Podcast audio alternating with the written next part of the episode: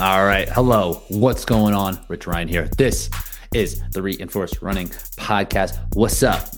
Today, I'm going to talk about some of my key takeaways from the race in Houston. And uh, I talked about this a little bit on my uh, DEKA recap where I was doing the whole season. It feels a little self indulgent to do this, but this is where I really do some of my best thinking and, and some of the things I'm going to implement, implement in my training going forward. So I want to take the opportunity just to, to, to put it down, just to see if it's anything that would be helpful for you on, on, on the training side of things. And just in general about how I'm feeling about like race tactics when it comes to Hyrox, and uh, because this thing is it, it's changing. It's ever it's like a big puzzle still, and not even not even the training itself. I think the training can be uh, a, a little bit more straightforward than than some other pieces of like I think DEKA might could be a little bit more complicated on some sides of things, uh, where this is very much about like build your capacity, build your capacity, get it, it, uh, endurance, build your endurance, get fatigue resistant, just really do a lot. It takes a lot to get there. And then when you get there, like what you do and how you kind of organize it definitely matters. But there's some pieces within the race itself that it's becoming clear that people are, are learning how to race it a little bit more sophisticated. We're seeing these times really kind of drop. And there's pieces within the race that I think that can be isolated and that we can put in our training to really get good at all of the pieces. So that's really what I, I want to talk about here. Some of the things I have talked about in, uh, in, terms of like the sled pull and the push and lunges and wall balls are some areas that I had to put a lot of thought around um, in these last couple of hours since the race. And it's something that I, I'm going to dive into a little bit more. So on but first, like the th- the main thing that where my takeaway of this race is that I'm, I'm very conflicted about about how it went on my end, and I'm I'm a little embarrassed on a couple ends of things. So I can't be upset about the place that I took, about the time that I ran. I mean, it's it's I've made almost a three minute progress in uh, eight weeks from the previous race I did in LA. Um, this time would have put me in the uh, Elite 15 races if I would have ran it back then. So that that's a good confident confidence booster on that end. It is a PR by almost by over 30 seconds. I almost broke 60, which only four Americans, uh, only four people have done on American soil, which is uh, something that I do want to accomplish at some point. So I was right there. Um, but there were some pieces that that really stuck out about this race that uh, that made me feel less good. And basically, what one piece was how uh, I kind of conducted myself during the the lunges themselves. I I haven't watched, but I've heard from people that I, that I do dearly trust that I was taking advantage of not being called for like moving my feet forward uh, at that in a non-lunge fashion. So kind of shuffling my feet in between the the lunges. So uh, I believe what I was doing, I was like taking a lunge, and as I bring my feet together, I would then slide my other foot out and then alternate the the lunge, like picking up ground that I shouldn't have picked up. You know, and that's something that is when I when I look back on it, when I think back on it, I should say I, I can't I can't pinpoint like how many times or what I was doing, or if it was something that I was consciously doing, if it was like the fatigue that was going. Really, I think it was just the competition that got the best of me in that moment. It was I was really closing the gap, and I was I felt like I was running a really good, strong, tough race that I wanted to run. So, and then just kind of like taking advantage of standards that aren't upheld is to, eh, taking it like too far right like i think there's a point where competitors can do like really toe that line and then there's a point where there's like overstepping and i i overstepped for sure on this. And it wasn't something i was trying to do intentionally but it was i mean subconsciously or even consciously in that moment i clearly thought that this was an advantage that I could gain by doing like this little tiny shuffle in between, which is clearly against against the rules. And it's not something that I should do. And, and like I don't have a great explanation as to why. All I can say is that I'm like really embarrassed about it and that I'm really like sorry just to all of the people that that listen to this podcast, that watch the videos, all the athletes who I coach, like, like the sponsors who are supporting me this year, 10,000 and, and, and powerlift, like, and just like the competition in general. Like I, I need to be better at upholding these standards. If the, if there needs, there needs to be, it needs to come from people who are getting good performances and have a platform. Like I am a person who should uphold this for the integrity of this sport. If it's something that we really care to to to see it grow in a way that we feel good about. Like, you know, we don't want it to seem like we're cutting corners and, uh, you know, however, whoever cheats the best gets the best results. Like, that's not, um, you know, that, that that's not where we want to go. Right. And I have an opportunity here in my position to really uphold these standards and to make it and to have them dialed in even further, you know, and, um, you know, certainly gave it gave me an advantage in, in those moments, like I said, but, um, I don't necessarily feel like I was I, I cheated. I, don't I don't think that is how I'm feeling. I, am not a cheater. Um, I but it feels gross, right? Like there was something that I I could have done to not have made myself feel this way, and I just didn't. So again, I, am sorry to everybody who's who's listening, everyone who loves the sport, and um, you know, it's up to athletes at the top, like like myself, like Kent, like Dylan, David, and like Rylan, low inside Meg, Lauren, Tarek, we're all like these athletes are doing a good job upholding standards. And even though sometimes it seems like that we might be doing things that are trying to give us an advantage, a competitive advantage, which we probably are, there's other times like the shuffling our feet with on the lunges that's just like not not acceptable. So that is something that I that has really tainted this race for me. Even though like in terms of like time gain, I don't know, five seconds, maybe, um, in, in the end, in the course of the entire race, and 10 seconds i don't know whatever it is it wasn't it wasn't going to change the outcome of the race like really at all but it doesn't mean that that it should be okay with with myself for that so i need to hold myself to those standards higher and I, I apologize and it just won't happen again i'm putting that out there for myself to hold myself accountable and just so uh, you know, others can take cues from my mistakes on this, and and that like this, isn't something that you will see me do ever again. Um, and on that on that end, right? Um, it's also up to the judges to uphold, right? Like this could have been something that would be easily cleaned up with one line, like stop doing that, right? Not even like making me go backwards, like, hey, you're doing this thing stop doing that. Like same with the like wall ball depth go lower. Um there there's definitely been a lot of investment on the end of Hyrox this year to improve their their judges and their standards and this has been this has definitely been better than what we've seen in the past. But there still needs to be a little bit more consistency on that end. Um and I think as we go, we're going to see that Hyrox is going to crack down even further. So we need to make sure that we're holding the standard through training and the racing. And that's just going to be our advantage once they do start cracking down on things like burpee broad jumps, which they did yesterday. They were on my ass about that. And I got called for some no reps on wall balls, not for depth, but for like not hitting the target. So they're paying attention. they're paying attention to it. So um, they've done a much better job in the past and it's going to continue to be more and more stringent. So I would recommend not trying to like fudge these standards anymore. And you won't see it from me anymore. That I promise.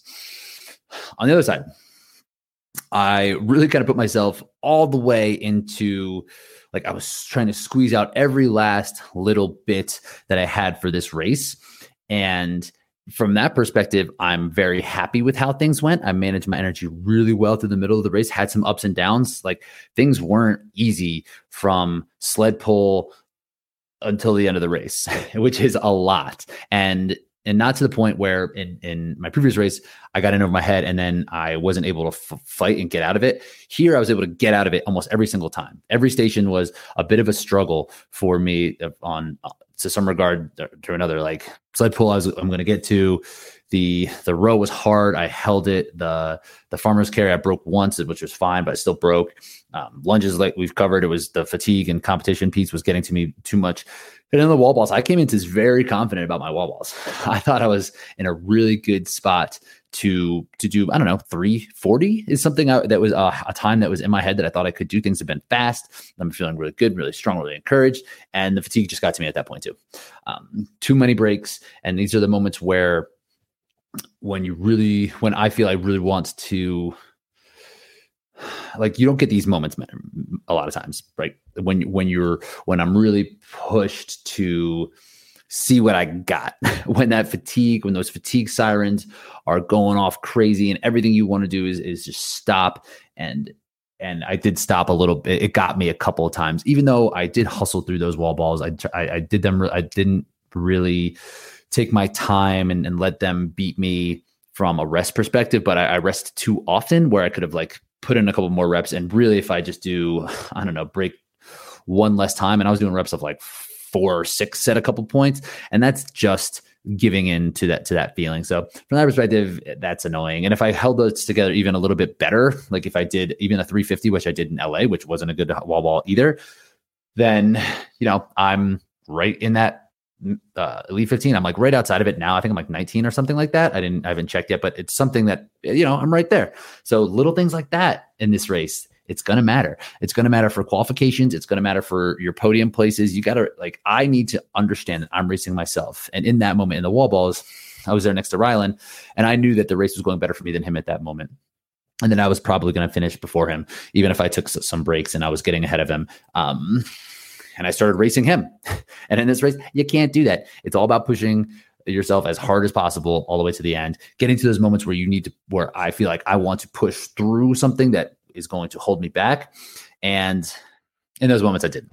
so, really annoyed about that. So, take that as a lesson as well. If you are feeling, if you're in those moments in these races where it's just like, oh man, should I slow down? Nothing bad's going to happen, right? That's something that I, I, I have told myself before that if I keep pushing through this discomfort, like there's nothing bad on the other end. It's only good, right? Like it's only being proud of myself and then being uh, happy with doing something that um, I didn't think I could do in the moment and pushing through. And I did that to, uh, I came up like one station short. I did that almost all the way through the race. Um, and, and and was really proud of my effort and I felt like I did run really tough and then when it really came down to it, I wasn't as tough as I needed to be, which sucks. So, but that is that comes along with training. It's it's hard to just push in those moments. That has to be trained, right? So that's an area that I definitely need to improve upon. Is like getting into these areas of in, incredible discomfort, one way or another. I haven't really figured it out because that's something that's tricky about Hyrox, right? Like you can't just do uh, an hour long max effort for training, like you just won't get better that way. You need to progress, you need to overload, you need to build into things, and then put yourself in a position where you're feeling that your wall balls, uh, your capacity for wall balls or, or lunges or rowing, whatever it is, is good enough on its own that it can kind of raise that floor so that you're not. Um, pushed to these fatigue levels where sometimes you're making decisions that you, you can't you consciously can't control right? Um so that, that that's a bit of a takeaway. But again on the positives there i did execute a race. I wanted to execute. Felt great about that. I was in i was in a position to battle with you know one of the best athletes in on the planet like literally in rylan Shadegg, and um it's something I've never, I've never done before right? Like i was able to do a Hyrox in 30 seconds faster than i've ever done right? And so a pr if it's four minutes or one second, it's still uh, this achievement that should be celebrated for all the athletes who raced the over this past weekend or this past month. If you PR'd even by two seconds and you're like, oh man, I put in all this work, then like you still need to celebrate when you do something you've never done before, you know? So from that perspective, I'm happy.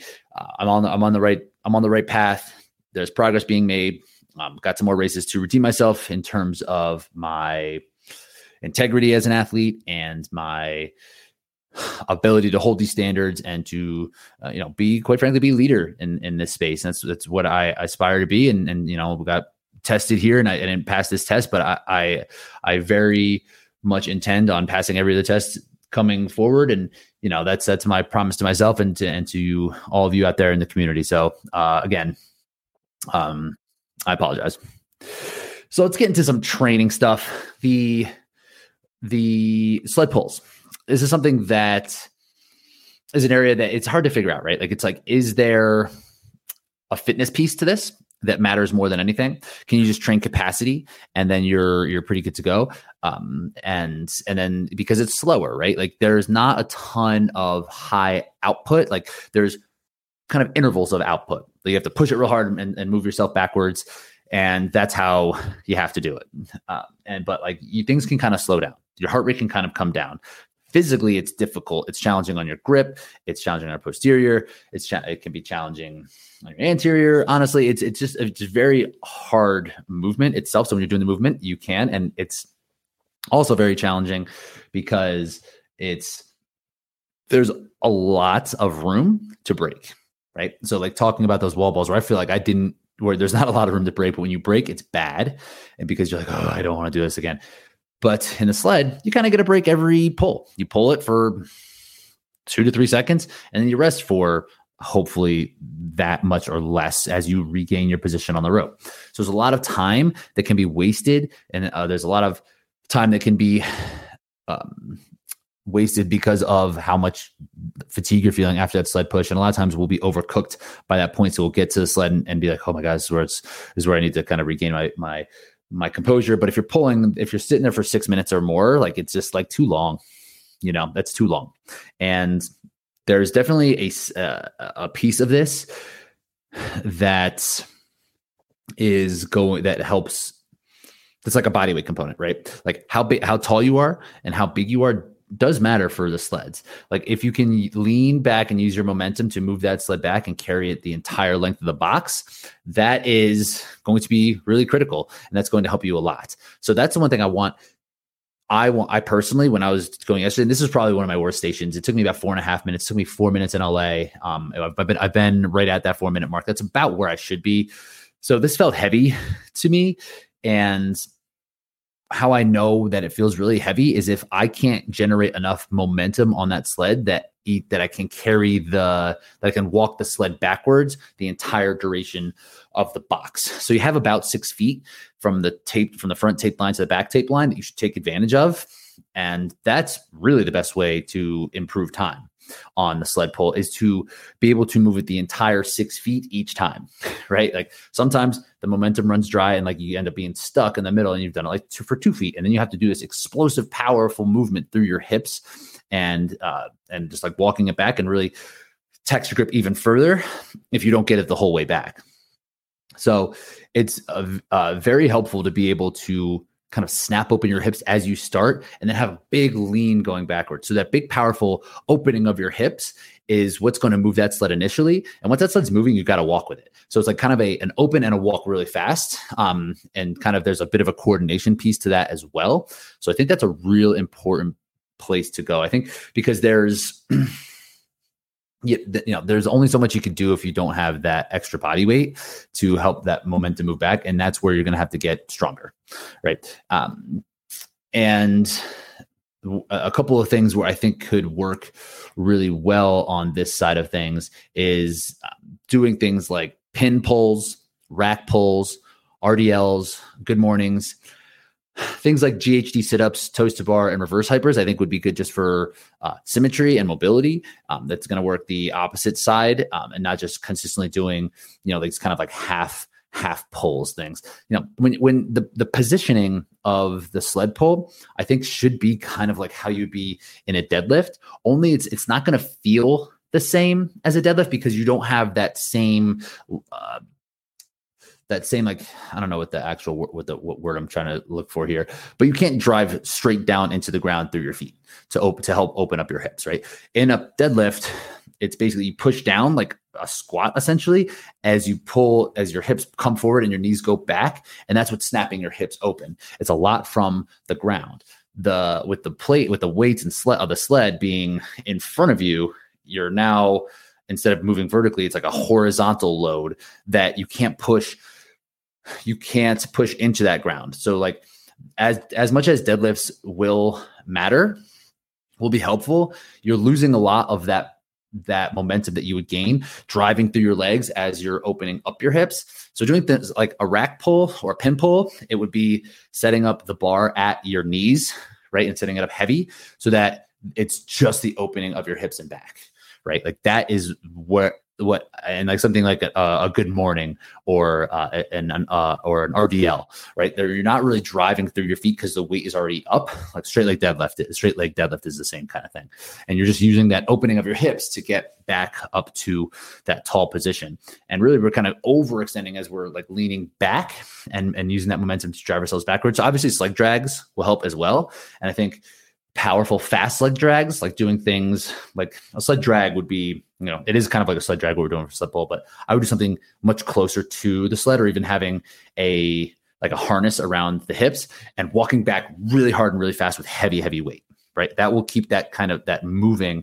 And if you do kind of get stalled out, like if you're not powerful enough on opening up your hips, being able to drag the sled backwards fast and aggressive will help right? So this is a position i think especially i think slater athletes this is a focus i'm gonna i'm gonna put on a lot right? Like i've done the thing where i've gained mass to compete in this and now i'm at the point where i can't play that game.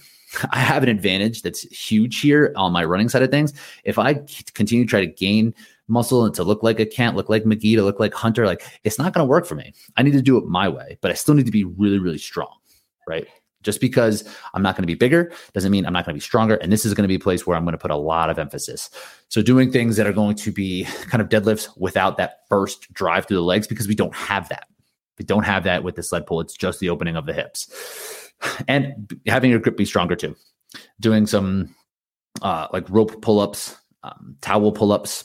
These are going to help your your overall grip, especially in that specific like um, that kind of puts your hands in more of a vertical position.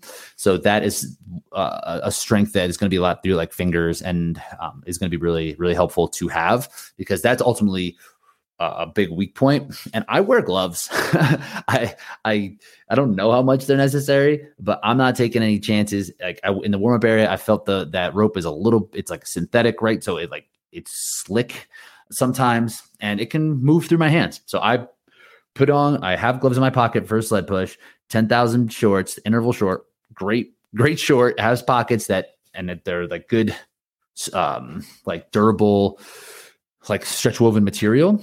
So they don't get soaked with sweat. So I can pull those gloves out. They're dry. I can put them on during the run after the sled push, go into the sled pull, take them off right away and just like dump them and just get wherever they go, they go. Maybe I remember to get them. Sometimes I don't. They're like 15 bucks on Amazon. They're like wide receiver gloves. There's like sticky and tacky. So I do wear gloves for this thing just to avoid that. But building your grip up better would be oh, is just that, that could be a point that is like this choke point for your sled pull. If you don't get that better, like nothing's going to get better.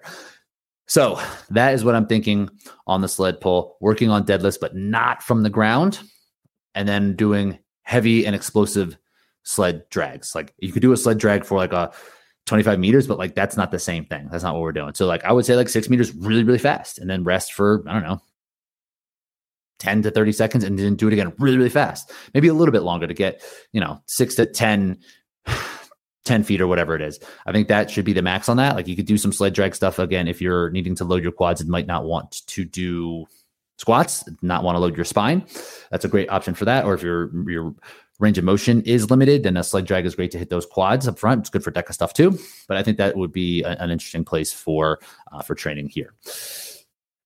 Okay, into wall balls and lunges. So one thing I've been playing around with that I think has been extremely helpful, and this was under the advice of Meg Jacoby, who is a, great strength coach. She's really good at, at programming that that side of things is doing box squats, um, which are literally squats just to a box. and, and you want, and in my my case, it's about a 12 inch box where you do a squat down and you sit on the box and then you stand up. right. So it, it forces you to get to a position where you have a point to aim for. And then you're kind of driving without that stretch reflex. So you have to be powerful through your hips. And it's really more, a little bit more hip focused when it comes to squats.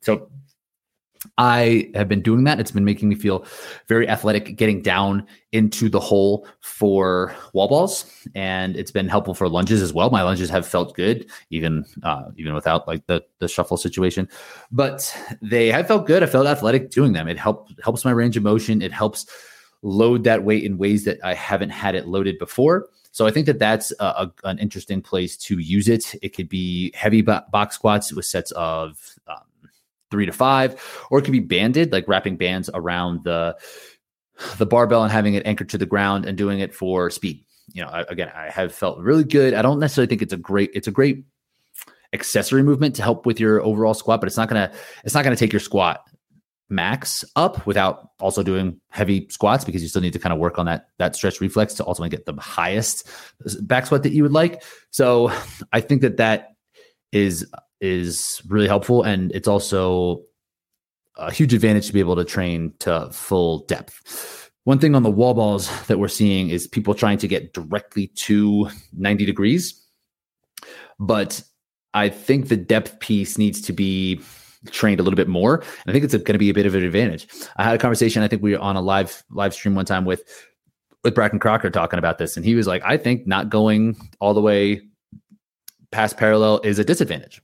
And I made a joke at the time. I was like, "Oh yeah, yeah, cheating is definitely harder." So that's that's an interesting uh, an interesting point on that. And maybe that's what the feet shuffle to. I don't know, but uh, the um but what it what it doesn't do is it doesn't train that stretch reflex. It doesn't train the position of what you're going to need at full depth. And if you can get to that full depth and get there fast, you come out faster. So if you think about it like a rubber band, right? The the the further down you go, the more um, energy that you'll have coming back up, and that energy is free more or less, right? Where if we're coming 290, we're almost kind of like stopping and starting. It doesn't, you can get a little bit of that stretch reflex, but it's not as much. And if you go further down, you're going to get more. And that's free energy. And if you can do it well and fast, this is what a lot of the women do. If you watch Meg Jacoby do it, if you watch Mirjam von Rohr do it, if you watch um, Lauren Weeks, she can she can kind of get to 90 and, and, bounce out really quick. But I think she's just like a, a super good athlete. I think that's what's helpful on her end. But um, if you can get to that full depth and get that full stretch reflex and bounce it back up, that's ultimately how you're going to get the fastest wall balls, in my opinion. So you kind of need to go. And this might be a case where things get worse before they get better. Like a lot of things, a lot of things when it comes to form and, uh, you know, kind of cleaning things up from a mobility standpoint, it's going to be worse because it's not the pattern that you're used to that you've trained. So we're retraining your body to do something new. And sometimes things get worse before they get better. So that might be a case there. So that's just what I'm thinking on the wall balls and lunges side of things, doing some box squats, banded box squats.